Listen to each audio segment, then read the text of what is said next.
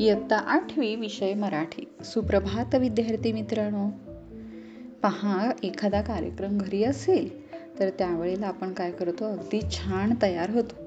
छान छान कपडे घालून वेगवेगळ्या क्रीम्स लावून चेहरा छान सजवतो.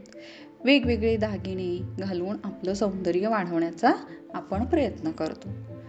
तसंच भाषेचं सुद्धा सौंदर्य वाढवायचं असेल तर त्याच्यामध्ये म्हणी वाक्यप्रचार यमक जुळणारे नवनवीन शब्दांचा वापर करून आपण आपल्या भाषेचं सौंदर्य वाढवू शकतो.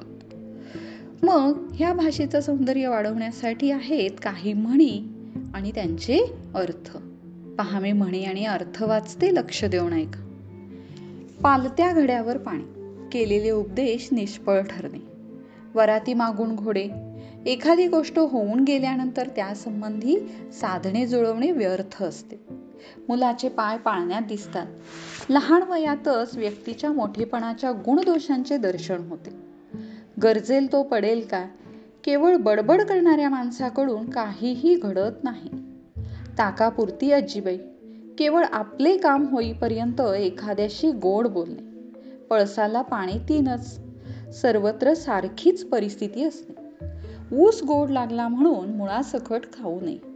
कोणत्याही चांगल्या गोष्टीचा किंवा एखाद्याच्या चांगुलपणाचा प्रमाणापेक्षा प्रमाणापेक्षा जास्त फायदा घेऊ नये.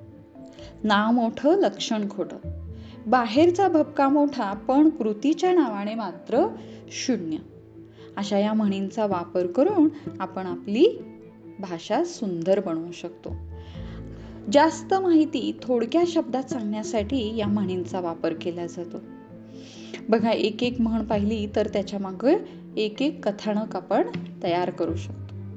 यात भरपूर मोठी माहिती आपण अगदी थोडक्या शब्दात सांगण्यासाठी म्हणी आणि त्यांचा अर्थ आपण लक्षात घेतला पाहिजे. ठीक आहे?